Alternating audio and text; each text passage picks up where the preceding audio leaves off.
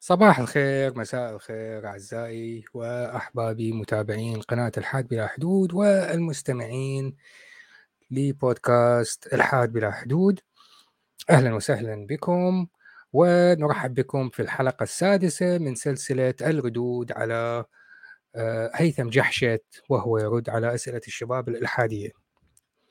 في الحلقة الماضية وصلنا للدقيقة ساعة و13 دقيقة، وهيثم كان آنذاك يرد على موضوع المرأة وتكريم المرأة في الإسلام إلى آخره.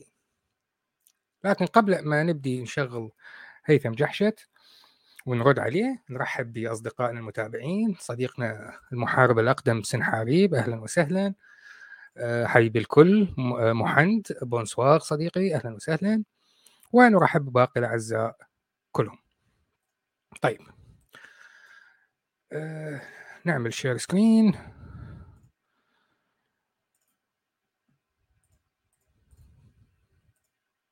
ونبدي نسمع السؤال التافه الجديد.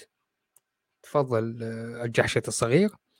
أو آلهة متعددة؟ لا، هو ترنى ووضع نظر في هذا الكون العظيم فلن يستقر في ذهنه إلا صورة الإيمان بالله الواحد، وليس على الإيمان بالله الواحد الدين التوحيدي الأوحد اليوم على وجه الأرض إلا الإسلام. بقية الديانات جعلت مع الله آلهة أخرى. أنا وصلنا للدقيقة ساعة وواحد وثلاثين، أنا مشغل ساعة وثلاثة عشر. لا 31. عفوا. ده كشيء عقلها هو المتحدث وليس الجسد. نعم. أي نعم. في آية بدي أقف عندها، ألا وهي قال تعالى: الرجال قوامون على النساء بما فضل الله بعضهم على بعض وبما أنفقوا من أموالهم. هنا طيب، فالرجال قوامون على النساء، مثلا الله عز وجل فضل الرجل على المرأة، هذا اسمه القوامة. اسمه القوامة. يعني إيه القوامة؟ يعني الرجل، لأن الله عز وجل جعله مسؤول عن النفقة فهو قيم على بيته. يعني إيه قيم على بيته؟ ما ينفعش هو مسؤول، هو مسؤول عن النفقة، لكن هو عقد نكاح، فإذا تمارضت مثلا عند بعض المذاهب هو من مسؤولية يرجعها لبيت أهلها، لأنه ما راح تقدر تقوم بواجباتها النكاحية، فيرجعها لبيت أهلها ما يصرف عليها بعد. وإذا استمر المرض يرمي عليها اليمين وينطيها المؤخر وينتهي الموضوع. بيت يقوده اثنين، ما ينفعش أي مؤسسة في الدنيا يقودها اثنين، لازم واحد هو اللي يكون له الكلمة الأخيرة في الموضوع. بالمؤسسات الكبرى صحيح، أي مؤسسة بها أعضاء أكثر من 5-6 أشخاص تحتاج واحد، لكن المشاريع اللي بها اثنين بس ممكن يتشاركون بالخيارات. حتى بالمؤسسات الكبيرة، بلاك بيري في أوج عظمتها، بلاك بيري لما كانت أي شركة بالعالم الموظفين يحملون هواتف بلاك بيري وما كانوا يأمنون بأي جهاز هاتف ثاني، وحتى من طلع الأبولو ومن طلع التليفونات جوجل كانوا يرفضون أنه الشركات الكبرى، وهذا لغاية 15 سنة الماضية. الشركات الكبرى كلها كانت ترفض تستعمل غير البلاك بيري، لأن كان سكيور وريلايبل ويعني أمين ويعتمد عليه وما بيه خلل وما بيه مشاكل إلى آخره، واحتمالية تتهكر إيميلات الشركة قليلة جدا. بلاك بيري خلال أوج عظمته كانوا عندهم 2 CEO، الرئيس الأعلى رئيس الشركة أعلى واحد، كان عندهم 2 CEO مو واحد. وحتى النكتة اللي كانت ماشية في الأوساط التقنية، لأن بلاك بيري كانت كندية والكنديين مؤدبين جدا، فيعني يخجلون دول الرؤساء الاثنين، أنه واحد ينبه الثاني يقول له إحنا 2 بالشركة ما يجوز، لازم واحد بس. 2 واحد يخجل من الثاني، وعدوها واستمروا سنين إلى أن صاروا أكبر شركة بالعالم. فمين اللي الكلمة الأخيرة؟ المرأة والرجل. المرأة بطبيعتها أكثر عاطفية، أما الرجل أكثر حزما، فلو جعلت المرأة عاطفية والرجل أكثر حزما، صح. أكبر مشاكل تصير لما يطلع شخص يحرق القرآن مثلا في أي دولة، ردود الأفعال العاطفية طبعا احنا كنا شايفيها، تطلع مظاهرات بالشارع بأوروبا لما واحد يحرق القرآن، المظاهرات كلهم نساء لأن عاطفيات، العواطف هي تتحكم بيهم، ليسوا رجال، لا لا نساء كلهم عاطفيات. لما في مصر في عفوا فرنسا أستاذ عرض في مادة يتكلمون فيها عن أهمية حرية التعبير، وعرض صورة من كاريكاتيرات شارلي إبدو لصورة مهينة لنبي المسلمين محمد. منو هذا اللي انتفض وعصب والعواطف أخذته وراح سافر من مدينة إلى أخرى؟ سيدة طبعا أكيد لأن هي العواطف تتحكم بيها. لا الرجل. أما مسألة الحاسمة ومو حاسمة وما أعرف إيش، جرب قول لها لزوجتك أنت عندك على موعد عمل مع السيدة الفلانية، وبعدها تعال كلمني على الحزم. ما تطلع عليك شمس مرة ثانية. حازمة جدا بهذا الموضوع. أن القيادة في يد المرأة لغلبت العاطفة العقل، وهذا ليس من مصلحة البيت. وإنت كمسلم شعلك بالعقل، أنت رافع شعار تقديم النقل على العقل، شلك داخل بالعقل؟ تقدم النقل حبيبي. أنا مصلحة ينفع مع الطفل نعمل كده في تربية الطفل، وغلب العاطفة، أعرف أسهر مع ابني وأحتويه وأصبر عليه، الرجل مش هيعرف يعمل كده. أما في الحزم والقرارات الحازمة تحتاج إلى ما ينفعش فيها العاطفة. فجعل الله لحكمته وعلمه لأنه العليم الخبير سبحانه جعل القوامة في يد الرجل، فهو المسؤول عن النفقة وهو المسؤول عن قيادة البيت. ما هو شوف باوع. هذا أنت جحش وأتباعك جحوش كالعادة. فاتتكم نقطة مهمة. النقطة المهمة أنه الآية واضحة، الرجال قوامون على النساء. ليست الرجال قوامون على النساء لأن الرجال مجبرون على النفقة على النساء، مجبرون. إجبار الرجل على النفقة على النساء لم تأتي في نفس الآية. نوه إلى هذا الموضوع في سورة أخرى في آية أخرى.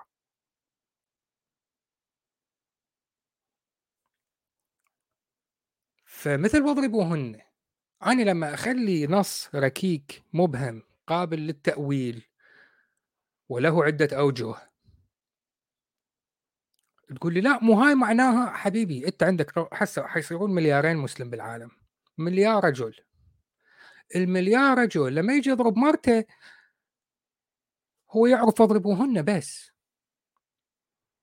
ما دخل 12 سنة دراسة فقه. فمن تجي تقول ليه ضربت مرتك، هذا حق الله نطانيه. لا، الفقه يقول 1 2 3 4 خطوات، الرابعة والخامسة أنت تضربها. مشيت بالخطوات 1 2 3 4 هقول لك ها ما كنت أعرف، لأن آية واضحة وأخذتها فادتني. الإسلام مثل السوبر ماركت، أنت تدخل وتشتري اللي يعجبك، والمرقع يقعد على صفحة يقول لك لا أنت ما يجوز تشتري التفاح قبل ما تشتري العنب، لأنه العنب هو هدفه ما أعرف إيش. لا باباتي، إحنا ما عندنا هيك نظام. الإسلام سوبر ماركت، أنا أدخل أشيل اللي يعجبني وأنفذ عليه. الفقيه بعدين يقول لا ما كان يجوز كذا، يحتاج كذا. ما هو أنت من الأول بما أنه الموضوع بيد الفقهاء كان المفروض تخلي الإسلام من البداية مرتب بهالطريقة هاي، لأن أنت تعرف البشر ما يمشي وياهم هذا الكلام. والمرأة مسؤولة عن رعيتها، عن بيتها، عن أولادها، عن تربيتهم، عن أمور الخاصة بالمرأة. فالله عز وجل قسم لكل إنسان دوره في هذه المهمة، والقوامة تكليف وليس تشريف. أيضا المرأة بطبيعتها الجسدية ضعيفة، ما ينفعش مثلا تبقى هي اللي تبقى مرافقة للرجل في السفر. شوف هذا الأسلوب ما قبل 1400 سنة. الجحش نسى أنه الآن إحنا في القرن 21، القوة الجسدية أصبحت لا قيمة لها في السواد الأعظم من مهام الحياة. السواد الأعظم من مهام الحياة القوة الجسدية ما لها فائدة. بطل كمال أجسام وامرأة وزنها 45 كيلو، الاثنين ممكن يسوقون تراكتر عملاق وزن 25 طن،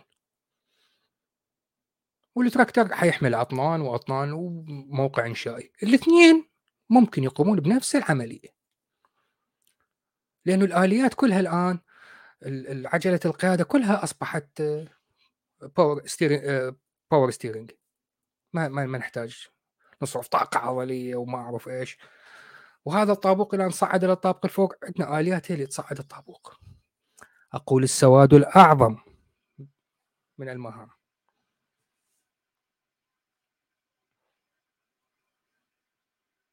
أي صديقي كريتيكال، الاستدلال بعموم النص لا بخصوص السبب. فعلا أي صح. كمل. أنت بعدك عايش بال1400. لا بالعكس، الرجل هو اللي يرافقها، لأن هي العنصر اللي ممكن يتأذى. فهل لما أنا حافظ عليها أعاتب في هذا ولا أشكر في هذا؟ ده أنا مكلف بهذا أصلا، مكلف إن أحافظ عليها. ما ينفعش تسافر لوحدها علشان الطريق والتحرش والأذى والمضايقات. بالضبط. اي لانه السفر هو يكون على الاباعر وقطاع الطرق موجودين، ونخاف من التحرش مثل ما صار مع سودة في مكة. لو كان في المدينة، لما كانوا نساء الرسول يطلعون يقضون حاجتهم في الخلاء، وكان عمر وجماعته وباقي اصدقاء المراهقين من الصحابة ينتظرون النساء يطلعن يتحرشون بهم. قد عرفناك يا سودة. هذا الكلام 600 ميلادي. الآن أصبح السفر سهل. في تشريف له، يعني تشريف للمرأة وتكليف على الرجل. فكيف أصبحت هذه الأمور شبهة؟ أنا بتعجب والله. دكتور، ما تفسير آية وليس الذكر وليس الذكر كالأنثى؟ ما المقصود في الآية؟ نعم طبعا، وليس الذكر كالأنثى. لكل إنسان دوره الاجتماعي الخاص به. الرجل له دوره الاجتماعي المستقل، والمرأة لها دورها الاجتماعي المستقل بها. الرجل له مهامه والمرأة لها مهامها. الرجل له تكليفه والمرأة لها تكليفها. فما ينفعش أن أنا أنقل أدوار اجتماعية، لأن ده نقطة أيضا مهمة جدا.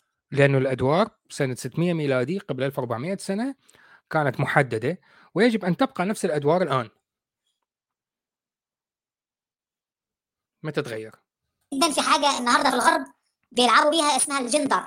هنتكلم عنها بشكل أعمق في حلقة تانية بإذن الله. نتكلم عن الجندر ونتكلم عن النسوية ونتكلم على حركة العصر الجديد. لا فاتتنا، يعني ما راح تتكلم عن الجندر في هذه الحلقة. لا نتكلم عن أحمد إمارة والطاقة، لأنه فيديو واحد لا يكفي يا دكتور. نعم طيب، فهي الخلاصة أن لكل دور اجتماعي خاص به. نعم طيب يا دكتور، الشبهة القادمة. طيب يا دكتور، يعني يقول القائل يا دكتور لا نحتاج السنة، نكتفي بالقرآن، نحن قرآنيون لا نحتاج السنة، لا نمسك السنة ضرب بعض الحاجة. تفضل يا دكتور. عز الله سنة نبيه صلى الله عليه وسلم ورفع قدرها. وعليه الصلاة والسلام. هي الشارحة للقرآن والمبينة للقرآن، كما قال ربنا سبحانه: ثم إن علينا بيانه. ليش شحرور موجود؟ ليش نحتاج السنة؟ شحرور يشرح لنا القرآن. لو ذاكر بن منيوك هو اللي يشرح لنا القرآن، ما نحتاج السنة. ليش؟ أنا بصراحة بالنسبة لي القرآنين أنا ما ناقشهم، لأن وضعهم زئبقي جداً، أكثر زئبقية من الشيعة.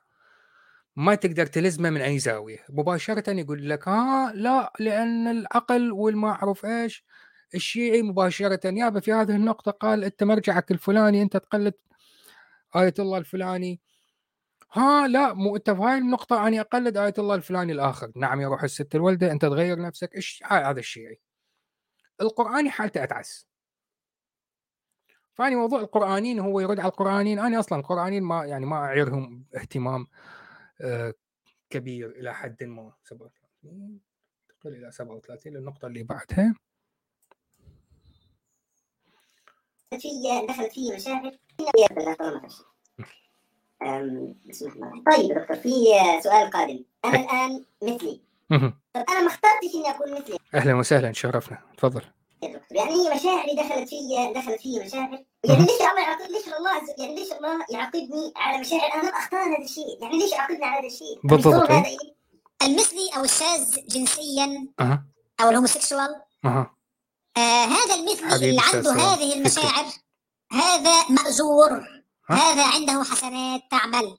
الله عز وجل لا يؤاخذ بالميول، لا يؤاخذني الله عز وجل بالميول. فكل إنسان عنده ميول، رجل عنده ميول نحو النساء، رجل عنده ميول نحو السرقة، ميول شهوانية نحو القتل. السرقة ميول، القتل ميول.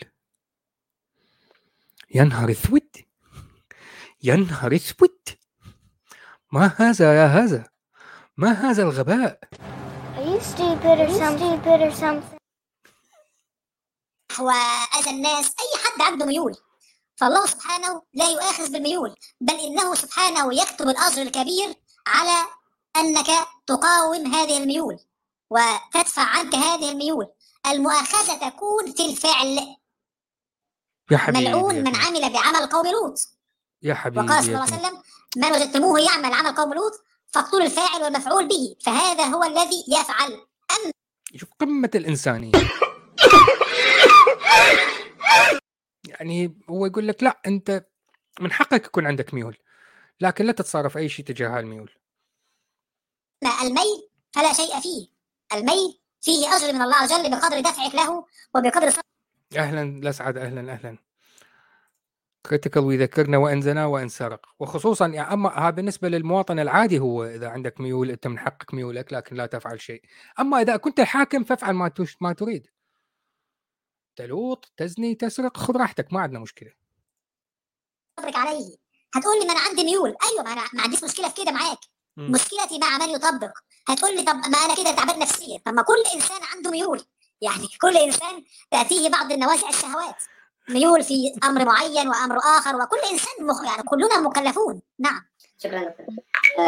نقطة الثانية، ماذا لو طبعا جدا، ماذا لو سجد إبليس لآدم؟ ماذا لو سجد إبليس لآدم؟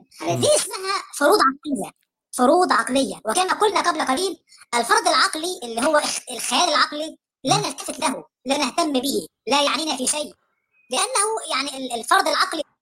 اوكي، فيعني لما نيجي نسألك أسئلة مهمة جدا، انت هاي فروض واحنا الفروض ما نهتم لها ونستمر بحياتنا. يعني هسه اذا افتح كل فيديوهاتك واطلع كلها ماذا لو ماذا لو وماذا عن،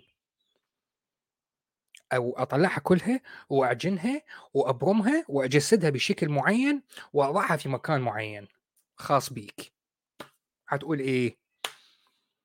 هاي اخر موضة الردود على الحجج. هاي فروض عقلية انا ما ارد عليها.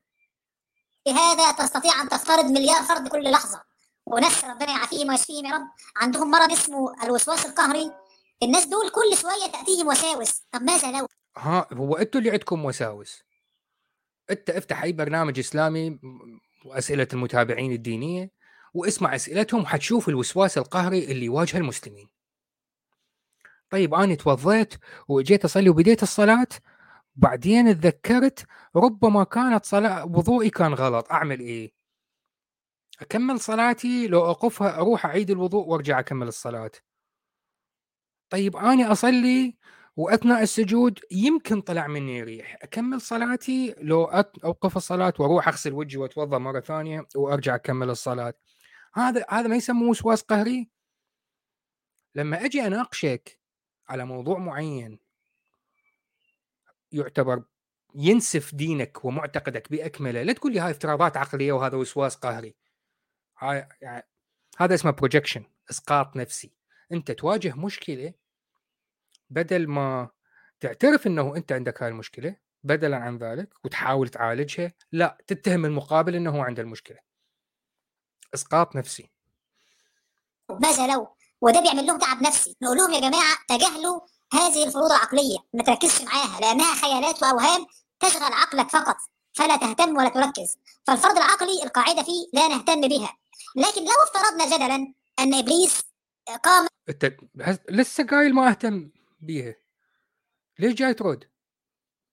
بطاعة ربه وسجد لآدم. ما المشكلة؟ سيظل هناك تكليف، لأن جواك أنت نوازع الشر موجودة. وهديناه النجدين، إن هديناه السبيل إما شاكرا وإما كفورا، فالشر هيظل موجود.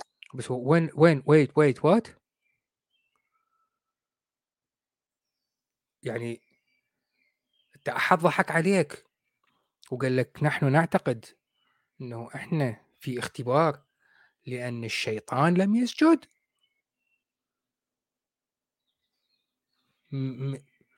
ما رجل القش الكونكريتي العملاق هذا على أي أساس يعني فرضت هالفرضية؟ هذا الفيديو أغلبه فرضيات رهيبة أيضاً، لأن في نفس الإنسانية نفسها. نعم شنو عندها السؤال اللي بعده. الإمام البخاري، يعني الإمام البخاري إنسان، والإنسان ليس معصوم من الخطأ. البخاري طبعاً إنسان وطبعاً ليس معصوماً. بعض الناس يقول لك طب ما كده يمكن البخاري جاب أحاديث مش صح، وهذا يعني نعم، وهذا اللي جهل الناس بعلم الحديث. علم الحديث هذا من أعظم العلوم، علم عجيب فيه يعني استهلاك وليس فرض من فروض الإسلام. لكن قبل ما نستمر بالنقطة اللي بعدها أنا حتجاوزها هاي. بما أنه هو يدعي أنه البخاري لا هو كلامه وعلم الكلام وناقل كلام صحيح البخاري ومسلم إلى آخره، فإذا أنت يا جحشت والجحش الصغير اللي معاك، التيس الصغير اللي معاك، لا هو صغير الجحش شو اسمه الكر، أنت يا جحشت والكر الصغير اللي معاك يجب أن تعترفون برواية القردة زانية واللي باقي القردة رجمته، لأن موجودة في البخاري وفي مسلم، لا يجوز أن تقولون هذه مجرد إسرائيليات وتتجاوزوها. لا، ما لكم حق، لقد أقمت عليكم الحجة. انتهى الموضوع. ما دام دافعت عن البخاري وتملصت من هو إنسان والإنسان يصيب ويخطئ وما أعرف إيش وباقي هالهرتلات، إذن ما لا تستطيع أن تنكر رواية القردة الزانية. يلا أتحداك أنت جحشت وهذا الكر اللي وياك. أهلا إحسان، أهلا. طيب ننتقل للنقطة اللي بعدها. الحجاب عادة وليس فرضا فما الرد؟ ما أعرف من ادعى هذا الادعاء. فأنت يعني بنيت هذا رجل القش وتريد تجي تحاربه. وين هذا الملحد اللاديني المسلم السابق اللي ادعى أنه الحجاب مجرد عادة؟ انطيني إياه وينه، هاتهولي. ما مش هعمل له حاجة، بس أعلمه غلط، أفهمه غلطة، بس أفهمه غلطة بالحزام، لأنه لا يوجد من يقول هذا الكلام. المسلمين اللي يعني بدأوا يكرهون التقييدات الدين ويخترعون لهم دين جديد ممكن يقولون هذا الكلام. اللاديني يعرف موضوع الحجاب. الحجاب ظاهرة عنصرية استخدمت للتفريق بين الحرائر والسبايا العبيد. الحرة تلبس الحجاب والعبيد السبايا ما يلبسون الحجاب، عشان عمر وجماعته المتحرشين المراهقين من الصحابة يتحارشون بيهم براحتهم، لا شافوه محجبة إذن هاي حرة ما راح نتحارش بيها. هذا اللي نعرفه عن الحجاب. أنا كلاديني مسلم سابقا هذا اللي أعرفه. ورأيت للأسف الشديد بعيدا عن هذا السؤال، رأيت فقيه من الفقهاء يخرج على قناة، فقيه الدكتور يخرج على قناة يقول لك الفقهاء يعني اختلفوا في موضوع الحجاب والحجاب ليس من الدين وإلى آخره. فأنت الآن يعني ما شاء الله يعني عندك العلم الكافي اللي توضح لنا النقطة هذه، لأنه تفضل. طبعا الحجاب بإجماع الأمة عبر كل تاريخها لم يشذ عالم واحد عبر كل تاريخ الأمة من عهد النبي محمد. ما هو يا أهبل، هو لسه قال لك هذا الشاب الكور قال لك إحنا فقهاء يجون عندنا برنامجنا ويقولون إنه هو عادة. ما هو الكور قال لك، هتقول لي ولا واحد لسه قايل لك عندنا فقيه إجي عندنا على القناة كلنا إياها. صلى الله عليه وسلم لم يشذ عالم ولا فقيه ولا صحابي ولا باحث ولا مسلم في أن الحجاب فرض. الحجاب فرض، فهذا أمر فيه إجماع، وهذا أمر نص عليه القرآن الكريم ونصت عليه السنة وعمل به سبيل المؤمنين. احنا مش قلنا من شوية إن من يتبع غير سبيل المؤمنين نولي ما تولى. فسبيل المؤمنين عبر كل تاريخ الأمة كان ماذا؟ الحجاب ولا عدم الحجاب؟ طبعا الحجاب. فهذا كان سبيل المؤمنين عبر تاريخ الأمة من أول ما عمر قال لها عرفناك يا سودة، من أول ذاك الموقف هو يعني صار الحجاب ماشي. فالحجاب فرض، وأي حد يحاول أن يكذب بهذه النقطة فهذا جاهل لا يفهم شيئا أصلا. ده أمر فيه إجماع، كونسنسس اللي هو ما فيهوش، اللي هو الكونسنسس كونسنسس، احنا كل عندنا كونسنسس من ايام عمر، قالها عرفناك يا سوداء. اذا الحجاب مفروض على الحرائر وليس على العبيد. الكونسنسس الحجاب من عرفناك يا سوداء على الحرائر. حد شذ فيه قال الله عز وجل وليضربن بخمرهن على جيوبهن. فهذا فبما انه هو قرآن مبين، مبين يعني شنو؟ يعني واضح، يعني لا يتناطح عليه عنزان. حلو. يضربون يضربون يضربون، هات الفلاة يا جابر يضرب عشان نضرب بإيه. نرجع نسمع الآية مرة ثانية. أرض. وأي حد يحاول أن يكذب بهذه النقطة فهذا جاهل لا يفهم شيئا أصلا. ده أمر فيه إجماع كونسنسس اللي هو مفروش حد شاذ فيه. الدين قال الله عز وجل وليضربن بخمرهن فليضربن، قلنا هات الفعل يا جابر. بخمرهن كلنا موجودين، كنا نتكلم اللغة العربية. ما هو الخمار؟ الخمار اللي هو إيه؟ ما هو الخمار؟ أنا اللي أعرفه الخمار هو هذا القماش الشفاف أو شبه الشفاف الذي يوضع على الأنف فما تحته تظهر منه فقط العيون. يا هلا بروب يا هلا، هذا هو الخمار. فليضربنا هات الفلا يا جابر. إيه؟ حد شاذ فيه قال الله عز وجل وليضربنا بخمرهن على جيوبهن. جيوبهن وين الجيب؟ وين الجيب؟ هو الفم هو الجيب ولا الفم والأنف هو الجيب ولا الشعر هو الجيب؟ طب احتمال ممكن يكون من رسغ اليد فما فوق هو الجيب،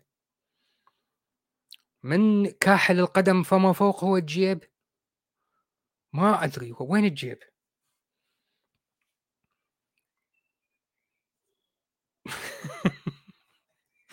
هو بيقول لك يعني الكليفج. ما أنا فهمان. لكن باللغة العربية اللي نعرفها الآن الجيب بيختلف. الجيب ليس هو الفتحة اللي بين الصدرين، الكليفج بالإنجليزي، هذا اللي نعرفه. فاللغة العربية تغيرت، بس هو قرآن مبين ثابت، كلماته واضحة قبل 800 سنة. أهلا نظل العالي حبيبي عمار، يا هلا بيك.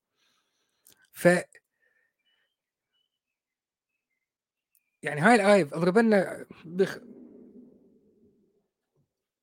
أوكي. فهذا أمر من الله عز وجل بالستر، ولن يضرب على الجيب إلا بعد أن يغطى الرأس. نضرب على الجيب. أوكي، لا يضرب على الجيب إلا أن نغطى الرأس. وين مذكور الرأس بالقرآن؟ قالها سدي صدرج. ما معناه ستري صدرج؟ عرفناك يا سودة. فهو ونستنتج منها احنا ما نغطي الصدر الا نغطي الراس. يعني دقيقة انتظر، ويت. يعني الشعر من باب اولى من الصدر. يعني اذا نريد نتدرج بالستر فاهم شيء تغطي الشعر، بس عندها الكليفج واصل للصورة ما عكو مشكلة. لكن غطت الشعر، الخطوة اللي وراها بالستر نبدأ نغطي الصدر. يا نهار اسود لك، هذا شنو هذا؟ هيثم طلعت مش فاهم انه هذا كلامه كفر. يعني درجات الستر عند المرأة خليها عارية، ما عندنا مشكلة، اهم شيء نغطي الرأس. هذا اولا، احنا ما دام قلنا نغطي الشيء الثاني فمن باب اولى نغطي الرأس. هاي مثل لما بوحدة على اسلام ويب سألوا سؤال انه هل مجامعة الزوجة يجب ان تكون برضاها اذا ما عندها عذر شرعي؟ هل يحتاج انه لازم تكون راضية قبل الجماع؟ فاللي رد عليه قال لا العفو، لا السؤال كان عن الجارية، عن الجارية. فاللي جاوب عليه المقدمة الطللية الأزلية الحالية اللي هي الآن إحنا في هذا الزمن ما عندنا هاي المواضيع والأفضل ما نسأل هاي الأسئلة ما أعرف إيش، لكن الجواب هو طبعا يقدر، لأنه هو بالدرجة الأساس هو زوجته ما لها حق تمنع نفسها، فطبيعي الجارية ما راح تقدر. شوف هذا ترتيب منطقي، إحنا درجات إنه منو اللي المفروض. فالزوجة إذا الزوجة ما لها حق تمنع نفسها، الجارية من باب أدنى، فإحنا استدلينا بالزوجة، الزوجة ما لها حق، فمنها نستنتج أنه الجارية كذلك ما لها حق تمنع نفسها عن صاحب البيت. فهذا الترتيب نبدأ من الأعلى بعدين الأوطى. فلما يجي هذا الجحش ويقول لك نغطي الصدر، لكن الصدر ما يتغطى إحنا إذا ما نغطي الشعر، فإذا الأهم هو الشعر. مثل ما الزوجة أعلى من الجارية، فالشعر أعلى درجة في مراحل الستر من الصدر. يعني I can't believe I'm saying this. يعني جحشت، أنت جحشنت. هذا أمر صار عليه كل أمة المسلمين وأجمعت عليه الأمة عبر كل تاريخها ولم يشذ منهم أحد. فلا يتخيل أصلاً، إن حد يعني يأتي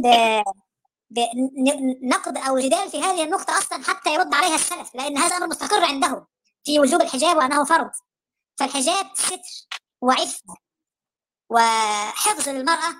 كذاب، الحجاب هو تمييز بين الحرة والأمة عن أن تبذل رخيصة. وكما قلنا قبل قليل، عندما تلبس المرأة الحجاب فإنها تعلن للعالم أن عقلها هو المتحدث وليس الجهل. لا يا كذاب، عندما تستر نفسها فتعلن للعالم أنها مسلمة حرة وليست عبدة، لأن العورة عند المسلمة الحرة هي كل جسمها ما عدا الكفين والوجه، وهناك من ذهب إلى حتى هاي مجوز. لكن عورة الأمة هي مثل عورة الرجل من الصورة للركبة، ولا واحد من هؤلاء السلفية المتخفين يتجرأ يقولها صراحة. العقل هو اللي بيكلمك دلوقتي مش جسدي. لما ألبس حجاب ركز مع عقلي، ما تركزش على جسدي، فده في إعلاء للمرأة. وفي هو قبل شوية قال لك هي أصلاً عقلها أقل، عندها عواطف ومكانها بالبيت بين قوسين. الآن صار لا، هي لما تلبس حجاب كلمني بعقلي، يعني صحيح غالبتني العواطف، لكن أرجوك أنا عندي عقل، كلم عقلي.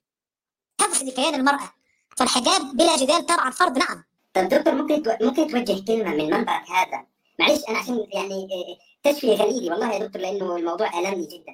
ممكن من منبرك هذا توجه كلمة مثلا المتعلم، يعني ممكن يكون مثلا عالم، مش عالم، لا نقول عالم لأنه عالم ضرائي هذا، مثلا متحدث باسم الدين أو عنده علوم، يعني عنده واحد متحمل صحفي بدأ يتكلم هذا الأسلوب، لكن قبل شوية هو قال هو كان فقيه، الآن صار مجرد متحدث باسم الدين. يلا هيثم رد على هذا المتحمس الصحفي وقل له رأيك. أنا أستأذنكم ثواني. الشرعية أو هو دارس علم شرعية إلى ويقول أن الحجاب اختلف فيه العلماء أو وجه رسالة، إنه وجه رسالة يتكلم في الدين. يا دكتور يتكلم في الدين، هو داعية لا مش داعية، رجل يتكلم في الدين الإسلامي ويتكلم بالحق والباطل وينكر، ويقول لا الحجاب يعني لا الحجاب ليس باطل. هو إذا قال اختلف فيه العلماء فاعلم أنه جاهل، لأن العلماء ما اختلفوا إطلاقا في هذه المسألة، ولم يشذ عالم عبر تاريخ الأمة من كل الفرق، يعني حتى الفرق الضالة. كل الفرق عبر كل تاريخ الأمة أجمعت على أن الحجاب فرض من المسائل المسلمة في الإسلام. فأنا أقول قال الله عز وجل في كتابه العزيز: وما كان المؤمن ولا مؤمنة إذا قضى الله ورسوله أمرا أن يكون لهم الخير من أمرهم. إذا أمرنا الله عز وجل بالحجاب نقول سمعنا وأطعنا، ما نحاولش ندور على حد علشان نعصي الله عز وجل، وإلا سنؤاخذ. قال ربنا سبحانه: إنما كان قول المؤمنين إذا دعوا إلى الله ورسوله ليحكم بينهم أن يقولوا سمعنا وأطعنا فلا وربك لا يؤمنون حتى يحكموك. تحكيم ربنا، مش حكم فلان وفلان، لا ده ربنا اللي بنحكمه ونلتزم بأمره، مش هنرجع لقال هذا الشخص علشان نبرر لأنفسنا معصية، لا طبعا. فنقول لهم اتقوا الله عز وجل، ونقول لأخواتنا الحجاب فرض، والأحاديث في يعني الحث على الحجاب والتنفير من عدم الحجاب قوية، وبعض العلماء أوصل عدم لبس الحجاب إلى أنها من الكبائر، كبيرة من الكبائر. تخيلي ترتكبي كبيرة كل شوية، تخيلي لما تفتني شاب مسلم أراد أن يلتزم وأنت ماشية عداد سيئات شغال. طيب ليه؟ في المقابل كنت ممكن أخليه عداد حسنات. واحدة نفسها تقول ما أنا عشان أتجوز أو ما إلى ذلك. ما عند الله لن تناليه بمعصيته يا ربي، ما عند الله لن تناليه بمعصيته، وإنما تنالين ما عند الله بطاعته. فالله هو الذي يقدر، وهو الذي يعني يوقع في قلب هذا الشاب إن هو يحبك ويتزوجك ويتقدم ليكي. الله من يفعل ذلك، فأنا ألتزم بأمر ربي، وإلا ممكن إن حد يعجب بي علشان جسدي ثم أتحول إلى بضاعة، أو يحصل فشل في العلاقة، أو يحصل الكوارث اللي بنشوفها والانتكاسات والتعلق النفسي اللي بيتبعه انهيار نفسي وعزلة ليه ده كله؟ لأن كنت على معصية. فربنا يحفظكن وتحافظنا على ما أمر الله عز وجل به. نعم. لاحظوا هو في البداية لما سأله قال لك حتى عندنا فقيه حضر عندنا وقال هذا الشيء، يعني الحجاب هو مجرد عادة وليس شيء اسمه. فأجى الجحشت قال لا يوجد إطلاقا. لاحظوا نبرة صوت هذا الكر الصغير، قال له يعني هو داعية؟ لا هو مش داعية قوي، يعني هو فقيه، يعني هو مش فقيه قوي، يعني هو ما يعني هو مش شيخ قوي يعني. يا دكتور نفس الموضوع. لو يا دكتور هذا سؤال مهم جدا بالنسبة لي، أنا سؤال مهم جدا جدا جدا. إيه؟ كيف أخاطب النساء بإذن الله عز وجل؟ لو كانت امرأة مثلا يا دكتور غير محجبة تمام، لكنها قائمة صائمة مقيمة لشعائر الله كاملة، وهي يعني في نفسها تقول أن يعني مثلا أنا مؤمن بفرضية الحجاب، لكن يعني هي لو ماتت يا دكتور وهي يعني توحد الله عز وجل ويعني تقوم بكل فرض الإسلام إلا موضوع الحجاب، ما مصير هذا دكتور؟ طبعا المصير يعلمه الله عز وجل، لكن بحسب النصوص والشرع ما مصير الإنسان. طبعا لازم نعلم إن الحجاب واجب وفرض تمام، ونعلم إن من لا تلبس الحجاب هي كما يعني على قول كثير من أهل العلم على كبيرة من الكبائر، كبيرة من الكبائر. هو يعني يحتاج أعمل فيديو كامل عن الكبائر، لأنه أنا ما أعتقد خلع الحجاب من الكبائر. إذا محند إذا بعدك موجود، محند له باع أطول مني بكثير جدا في المسائل الفقهية. خلع الحجاب ليست من الكبائر على ما أعلم. هل تحتملين أن أنت تلقي الله عز وجل بكبيرة من الكبائر؟ طبعا المصير عند الله عز وجل وحده، لا نحكم على أحد بجنة ولا نار إلا من حكم الله عليه به. لكن هل تقبلي أنك يعني يوم القيامة تكونين لا قدر الله على كبيرة من الكبائر؟ فهذا أمر صعب، أمر عسير جدا، يعني أمر يعني لا يحتمل. وقال النبي صلى الله عليه وسلم طبعا هو بالفيديو الأصلي، وبالمناسبة أضع الفيديو الأصلي للأمانة العلمية في التعليقات، خاف ناس تتصور انه انا مغير الصوت او شيء من هذا القبيل، فممكن المحتوى تغير، استقطع الكلام خارج موضوعه. هذا الرابط الاصلي بالتايم ستامبس واضع. السؤال لهذا الموضوع هو كاتب اخلاق غير المحجبه ممكن تكون افضل من المحجبه، فما الرد؟ في حين الكلام كان مختلف، فقال له يعني ما كان الكلام عن الأخلاق، كان الكلام عن درجة التزامها بباقي الفرائض. صنفان من أهل النار حكم عليهما بالنار لم أرهما، قوم معهم صياد كأذناب البقر بيعذب الناس، ونساء كاسيات عاريات مائلات مميلات، يعني مش محجبة وبتؤمر غيرها بأن هي تخلع الحجاب. رؤوسهن كأسنة البخت المائلة لا يدخلن الجنة ولا يجدن ريحها، والحديث في مسلم. أمر خطير. يعني مدى أقدر أركز بجوابه، في حين أن السؤال هو قال له ملتزمة بالفرائض لكن غير محجبة، والتايم ستامب يقول أخلاق غير المحجبة ممكن تكون أفضل من المحجبة، يعني ربط أخلاق المرأة بالفرائض. يعني بما أنه هي تصلي وتصوم وتعطي الزكاة ملتزمة باقي الفرائض عدا الحجاب، إذن هي على خلق.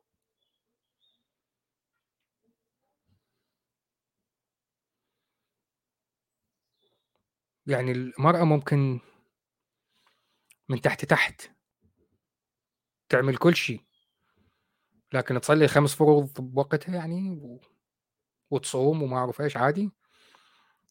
مدى أفتهم ربط الأخلاق بالفروض؟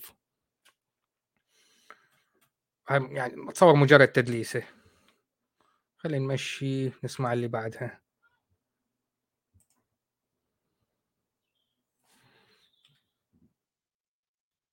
الاقتناء ولا تريد الحق، والله لن لو آتي بك بكل الأدلة لن تقتنع. لكن حاب أطرق لنقطة أخيرة ألا وهي نقطة الزلزال اللي حدث هذا للأسف الشديد. يعني هناك بعض الناس من يقول هذا الزلزال هو ليس من الله بشيء، هذا من الطبيعة، وهذا الطبيعة كيف الأرض وكيف القشرة الأرضية إلى آخره. لكن يعني أولئك حزب الشيطان، يعني أولئك أهواهم الشيطان للأسف. لكن أنا لا أتكلم عنه الآن، أريد أن أتكلم إنه هذا خطأ من الله يا دكتور. وما رأيك؟ ليس هذا خطأ من الله عز وجل؟ ما رأيك؟ أنا لا يعني ما رأيك الموضوع هذا؟ طبعا أيوة. يقول عمر بن الخطاب رضي الله عنه وحصل في عهده زلزلة. زين. أوكي. قال يا أيها الناس ما كانت هذه الزلزلة إلا على شيء أحدثتموه في ذنب حصل في الأمة، ونتيجة لهذا الذنب حصل هذا الزلزال. ده كلام مين؟ سيدنا عمر. لمين؟ لمجتمع من أرقى المجتمعات أخلاقيا في تاريخ الدنيا. قال ما كانت هذه الزلزلة إلا على أمر قد حدث والذي نفسي بيده لأن عادت، لو حصل زلزال تاني مرة تاني لا أساكنكم فيها أبدا، هتسيب البلد تروح من تاني. ده مين سيدنا عمر؟ والحديث صحيح. أوكي، يعني هالقاعدة صارت لأن عمر قال، صارت قاعدة انتهت، والطبقات التكتونية نرميها بالمزبلة احنا. الأمر مخيف فعلا، ربنا يخلينا وإياكم. الله عز وجل يبتلي بحكمته أولما أصابتكم مصيبة قد أصبتم مثليها قلتم أن هذا قل هو من عند أنفسكم. فتخيل في مجتمع الصحابة يقول هذا الكلام، فطبيعة بلاء بذنوبنا وتقصيرنا. يعني زلزال تركيا بسبب ذنوب جنوب تركيا وشمال سوريا؟ طبعا ده موضوع منتهي ما فيهوش هزار. نعم. وقال الرسول عليه الصلاة والسلام من أضرب الزلازل في حديث عن علامات قيام الساعة برضه. فقال يعني في من ضمن الحديث، يعني مش متذكر نص الحديث كامل، لكن قبل تضرب الزلازل. اللهم سلم يا رب، اللهم سلم يا رب. لكن يا دكتور آخر نقطة بإذن الله عز وجل وأترك الضيوف. لك فيني سؤال ما جاوب، أريد جواب. يعني زلزال تركيا صار بسبب ذنوب سكان جنوب تركيا وشمال سوريا؟ السوريين اللي بشمال سوريا الزلزال صار بسبب ذنوبهم فوق كل اللي صار بيهم، وهم من أهل السنة والجماعة من جماعتك، لأنهم كانوا مذنبين. ما هو ذنبهم؟ قاموا الحاكم اللي هو مقاومته حرام حتى وإن سرق وإن زنى وإن لاط. ما هو ذنبهم؟ طب من هم اللي عندهم ذنوب أكثر؟ السوريين لو سكان موناكو.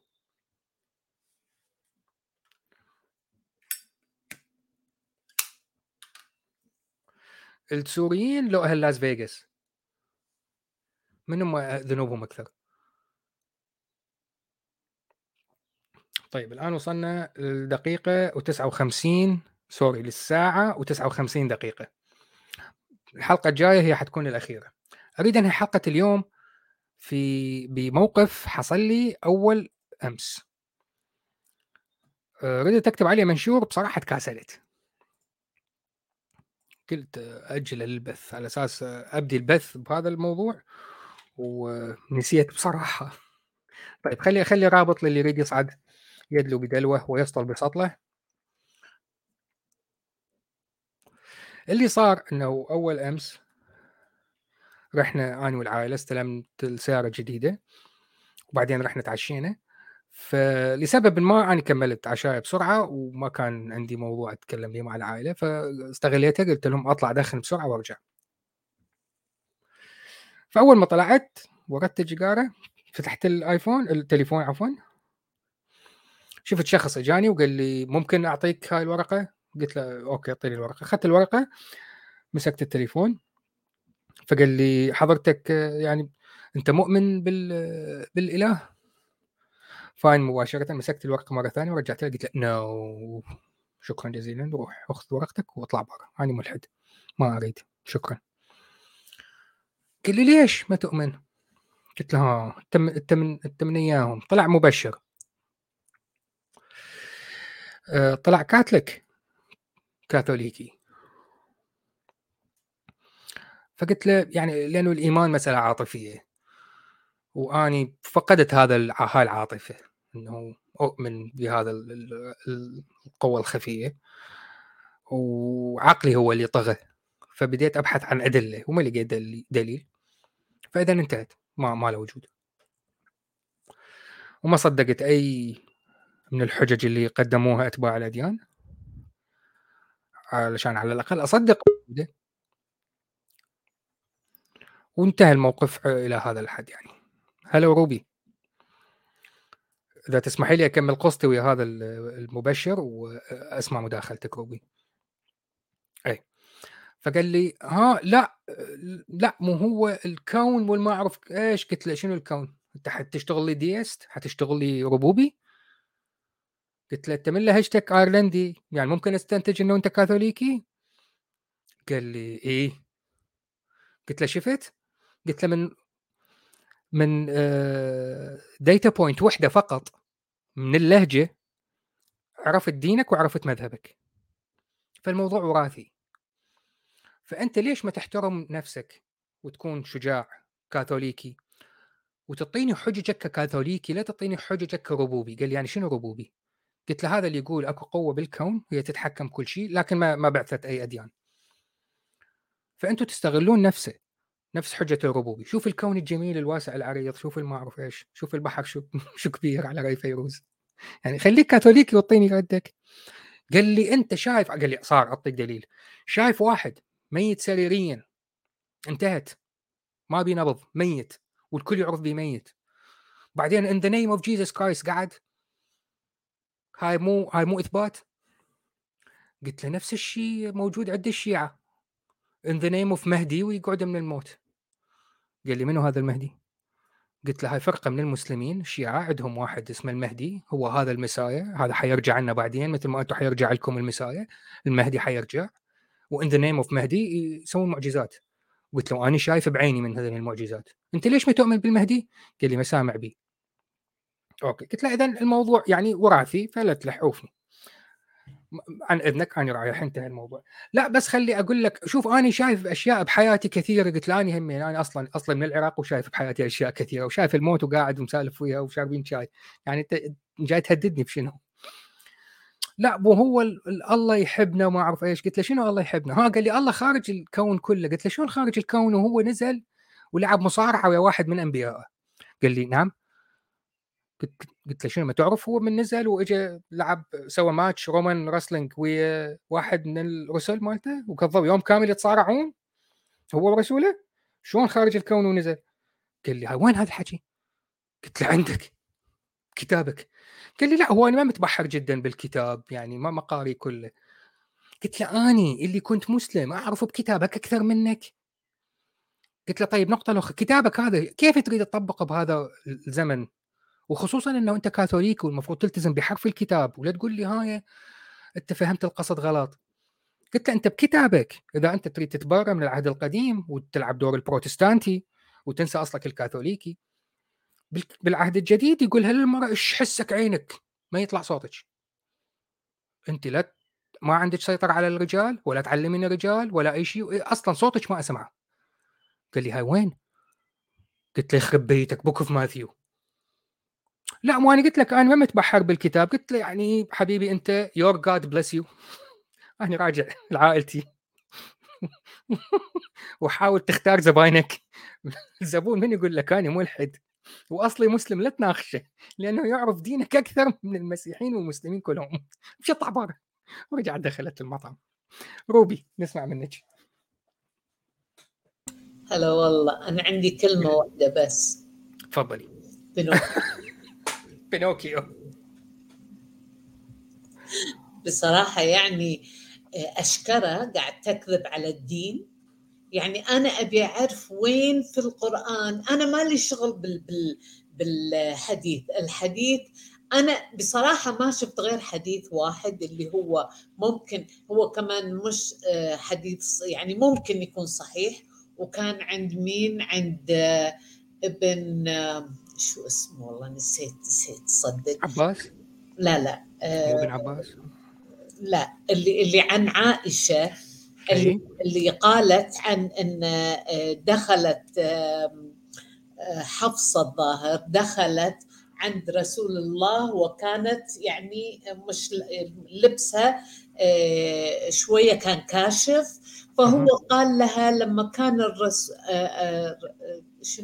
قالت لها عائشة أن الرسول يقول يعني إذا طلعتوا من البيت أو دخلتوا على الغرب فلا تكشفوا إلا هذا وهذا اللي هو الوجه والكفين. صح.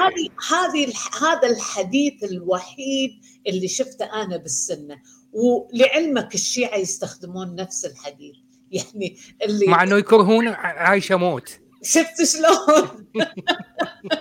بس تعال أنت قل لي وين في هنالك بشكل مباشر يتكلم القرآن عن الشعر؟ هذا أولا، تغطية الشعر هذا أولا. ثانيا، وين شنو عقاب المرأة اللي ما تتحجب؟ أعطوني العقاب. مو لكل شيء في عقاب، ما أنت عندك عقاب دنيوي وعقاب آخروي.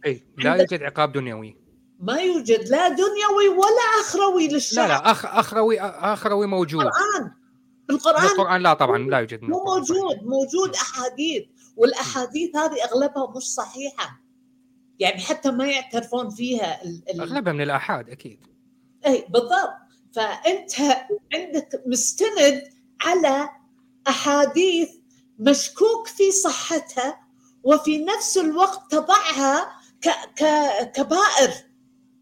يا خرابي، أنت بتتكلم عن بلسان الإله، أنت بتغير ما شرعه الإله. ما هو هذا، يجونك رجال الدين يحطون لك عدم لبس الحجاب، والإسلام لم يدعو إلى لبس الحجاب. إذا دعا الإسلام لشيء فهو دعا للتستر، للستر فقط. لكن الشعر وكيف تعمله بالطريقة البهلوانية والأرجوزية اللي قاعد نشوفها اليوم، هذا من شغل رجال الدين. هاي تحديدا عمر، هو اللي أمر بها قبل الإله. عمر هو بدأ فيها، والمؤسسات الدينية ركزوا عليها. ليش؟ علشان هم الحجاب هو مثل أي لبس دكتاتوري، مثل الصين لما عايز الكل يلبس اللبس الأخضر، هذا يبين هذا سمبل لوجود هذه الشخصيات. لذلك نرى الحجاب الشيعي مختلف عن الحجاب السني، علشان محنكات الشيعة قوية بالضبط كده ولا حد هني. والسني صار بعدين بنقاب، بعدين بعين واحدة. فهي شيء سياسي واستغلال للمرأة، من المؤسسات. صح، هو على رأي صديق عبد القادر هي بروباغندا لا أكثر ولا أقل. بروباغندا ماشية على قدمين في الشارع، إعلان للوضع الإسلامي. نرحب بصديقنا محند ونقول يسعد مساك حبيبي. مساء الخير. مساء الخيرات، يا هلا بيك السيدة ربي. إن لم تخني الذاكرة فأظن أن الحديث لأسماء بنت أبي بكر وليس لعائشة. هي حديث لأسماء، هي لعائشة، لكن أسماء اللي دخلت وكانت. نعم هكذا. أي أوكي هكذا. ولكن الذي روى الحديث هو يعني لم يدرك عائشة، ولد بعد موت عائشة، ولهذا السلفيين يرفضون الحديث. أهل السنة يعني الأشاعرة مثل مصر يأخذون بهذا الحديث ويقولون أن الحجاب هو ظهور الوجه واليدين. أما السلفيين فيغطون حتى الوجه، لأن الحديث حديث ضعيف، فالسلفيين يرفضون الحديث. فهمتك. أما الحجاب هو ليس للتستر وليس للعفة، حتى التستر هدف الحجاب ليس التستر. هدف الحجاب معروف في الآية القرآنية، حتى يعرفن فلا يؤذين. بالضبط. فكانت التفرقة بين الأمة والحرة، وبالتالي يمكن للصحابة أن يتحرشوا بالإماء، ولكن التحرش بالحرائر حرام. ولهذا عمر كان إذا وجد أمة في السوق متخمرة فينزع لها خمرها ويضربها ويقول لها أتتشبهين بالحرائر. إذن هو في نهاية الأمر هو لباس عنصري لا للسترة، لأنها لو كان للعفة وللسترة فلا تكون يعني الأمة المسلمة عورتها من السرة إلى الركبة، عورتها من السرة إلى الركبة، ويمكنها أن تمشي في السوق وأثداؤها ظاهرة ما فيش أي مشكلة، وهي مسلمة. وكما يقول عبد الله احتياجات، لأنه الأمة هي تعمل في المنزل، فمن مسموح لها أن تكون العورة بهذا الشكل كي تستطيع التحرك بسرعة. لا لا لا، تعرض في السوق، كانت تعرض في السوق وعورتها من السرة إلى الركبة.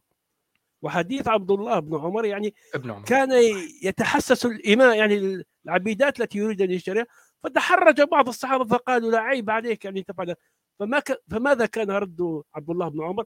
إنما هي سلعة، هكذا قال، هي سلعة مثل البقر مثل الخرفان، يعني الأمة مثل الخروف تعرض في السوق.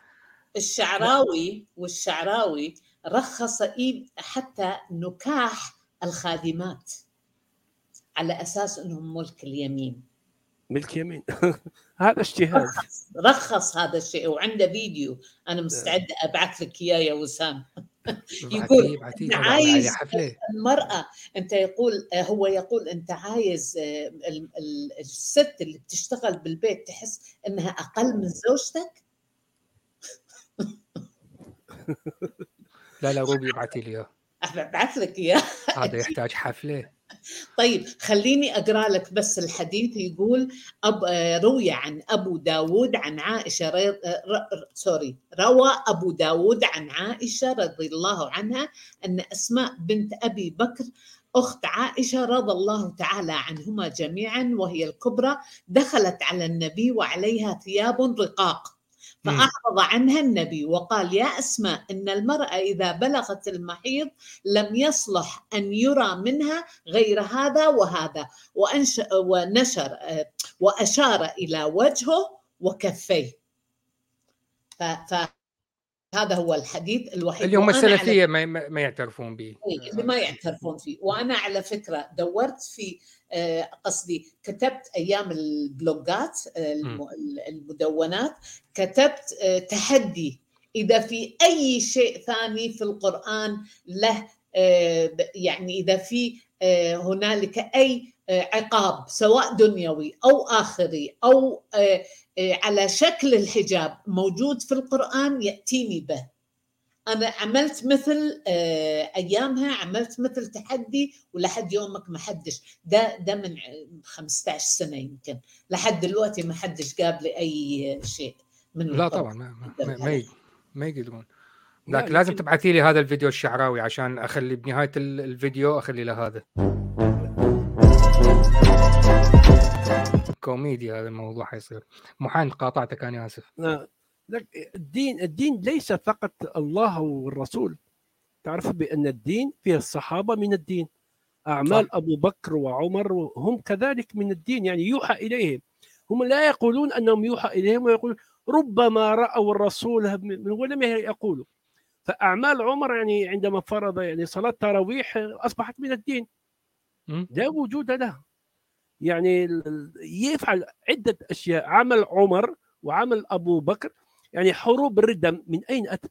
المرتد يقتل، الذي يؤكد أن أبو بكر حارب المرتدين، رفضوا دفع يعني الزكاة فحاربهم وقتلهم، وبهذا أصبحت أصلا في الدين، هو عمل شخص لا يوحى إليه، يعني أعمال أبو بكر وعمر وعثمان وعلي تصبح جزء من الدين.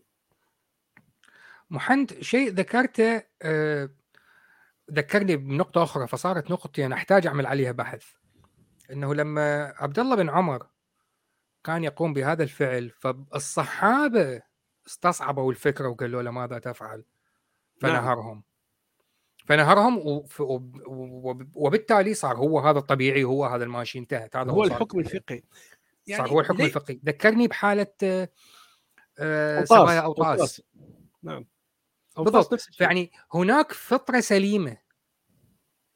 سليمة للناس، أنه لا ما تقوم به سيء، فيجيك بنص شرعي يقول لك لا أنت من حقك تفعل ذلك، ويصبح هو هذا الطبيعي بعدها، فيغير الأخلاق العامة اللي تابعة للفطرة السليمة. نعم، هذا ما يفعله الدين، يعني الدين هو تطور الدين، يعني لم ينزل هكذا فطرة، هو تطور أخذ له وقت حوالي قرنين أو 4 قرون حتى يتشكل الدين كله. وبالتالي كانت توجد إضافات كل مرة، كل فقيه، كل عصر، كل ملك، كل حاكم يضيف شيء يريده فيضاف إلى الدين ويصبح جزء من الدين. الإماء مشكل الإماء يعني يا محمد نعم. لحد اليوم حتى لم توجد إضافات. نعم اليوم قرآني قاعد يطلعون مش عارفة يعني كل يوم عندك تفسير جديد. يعني تخيل اليوم عندنا بالمجموعة واحد يقول لي ابن عباس رجل ممكن يخطئ ويصيب، ابن عثيمين رأيه أكثر صوابا، نعم يا روح الست الوالدة ترجمان القرآن طلع حمار وابن عثيمين هو صح. ممكن حتى الله يطلع حمار، حتى الله يمكن يطلع حمار. شوف سيد وسام، يعني علي ابن أبي طالب كانت له رؤية عندما بعث أبو موسى الأشعري ليتحاور مع الله، قال له لا تكلمهم بالقرآن فإنه حمال أوجه وإنما ينطق به الرجال. يعني إذا قرأت إذا أخذت قسم في 40 تلميذ وأعطيتهم نصا وطلبت منهم أن يكتبوا لك ما فهموا من النص، فستحصل على 40 جواب من 40 تلميذ، 40 جواب مختلف. فإذا وجدت جوابين نفس الجواب فاعرف أنهم تناقلا عن بعضهم. لا يمكن لنا كبشر أن نفهم أي نص بنفس الطريقة، وبالتالي فالدين سيكون مختلف من شخص إلى آخر، إلا إذا وجدت سلطة تقهر الآخرين وتفرض رؤية أحادية. صح، هذا الشيء الذي حدث. لأن النص مبهم. صح، لا حتى وإن لم يكن مبهم سيد وسام، فإن يمكن تأويل أي نص وحتى تحريفه. رمضان إن الذين يطيقونه فدية طعام مسكين، في من المفسرين قالوا الذين يطيقونه معناه الذين لا يطيقونه. يعني هكذا يزور على المباشر تفسير القرآن، يترك النص مكتوب كما هو ويضيف من كيسه حروف وجمل أخرى حتى يعطي الآية مفهوم آخر. وبالتالي يصبح الدين يتطور حتى يومنا هذا. يمكن أن نصنع إسلام آخر لا يوجد فيه عبودية ولا يوجد فيه تحقير للمرأة، يمكن من الممكن صناعة دين آخر، لأن الدين لكن تحتاج سلطة. فعلا تحتاج سلطة، يعني حتى وإن كان النص إله، حتى وإن افترضنا أن القرآن فعلا من الله، فيمكننا أن نصنع دين آخر لأننا بشر سنؤول الآيات كما نريد. فعلا ولا بد من سلطة. بن سلمان سلطة، فسيفرض دينا إسلاما جديدا رغم حديث الأحاد براحته. إيه؟ نعم ممكن الدين بالضبط. هكذا بعد 2 أو 3 أجيال في السعودية فيصبح الإسلام الحقيقي هو إسلام ابن سلمان، وهكذا فعلا. طيب، هو يعني أختلف معك في جزئية بسيطة جدا، هي مسألة إذا كان النص واضح لا يقبل تأويل بدون إذا النص بصرف النظر عن كونه دين أو لا، النص إذا كان واضح لن يختلف عليه اثنان، بما أنه له طابع إلهي ممكن نلعب بالمعاني وما أعرف إيش. يعني بحسن إذا كان حسن النية فقط. بالضبط. أي فأني راح أختم بهاي العبارة، أنه لما المثال اللي أنا أضربه عادة، أنه في وظيفتي كنت أعطي دورات تدريبية في مجال عملي، وفي نهاية الدورة التدريبية الناس تدخل امتحان.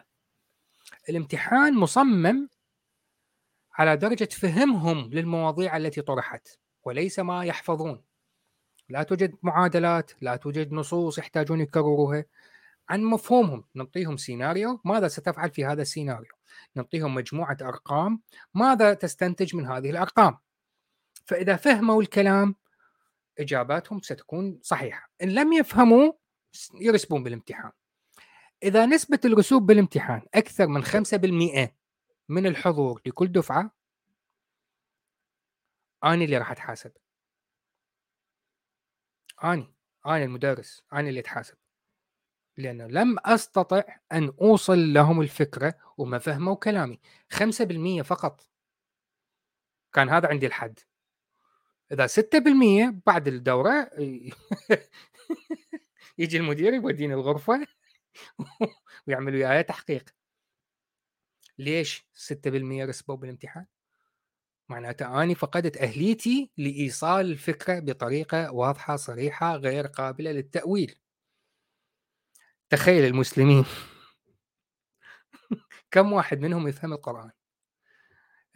حيوصلون 2 مليار نسمة.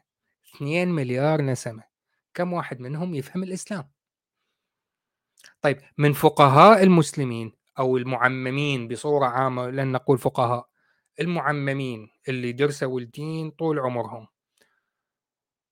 اللي هم عددهم بالملايين أيضا في العالم الإسلامي، في باكستان فقط يوجد مئات الآلاف، في مصر يوجد مئات الآلاف إن لم نقل ملايين، في السعودية إلى آخره، كم واحد منهم يتفق مع الشخص اللي يجلس جنبه بكل الأفكار 100%؟ النسبة سنجد أنه إذا كانوا عندهم اختلاف في الموضوع ستكون النسبة أكثر من 5% بكثير بكثير. إذن الخلل من اللي قدم الرسالة أو نقل الرسالة. لما وسام يتحاسب طبعا صارت وياي، صارت عندي واحدة من الدفعات نسبة اللي رسبوا بالأخير قاربت 10%. يعني تصير تحدث. وسام كان أداء سيء، لن أقدم أي مبررات، أعترف أنا واعترفت كان أدائي سيء، ما فهمتهم صحيح. كان عندي كم واحد حمير رسميا، واحد منهم ضربت لهم مثال التطور والما أعرف إيش، ولو ما الحرب الباردة ما كان وصلنا للقمر، لأن الحروب لها فائدة إيجابية أيضا عدد سلبية، ولولاها لما وصلنا للقمر. فهو واحد من الحمير اللي كان موجود، لكن السفر للفضاء خطر وهو منهم ماتوا. كان بودي أنزع اللي بريدي وضربه على رأسه، بعدين ذكرت عن بريطانيا وما مسموح لنا نقوم بها الأشياء، ما علينا. المهم فوسام تحاسب لأنه قربنا 10%، تحاسب وسام غلط لأنه ما قدر يوصل الفكرة لكم حمار. على أي أساس محمد ما نحاسبه؟ لأنه نقل رسالة بطريقة مبهمة، بحيث أحد أقرب الصحابة إليه اللي ضحى بنفسه من أجل راح نام بسريره، هو يعرف حيغتالوه، قال القرآن حمال أوجه لا خاطبهم بالقرآن.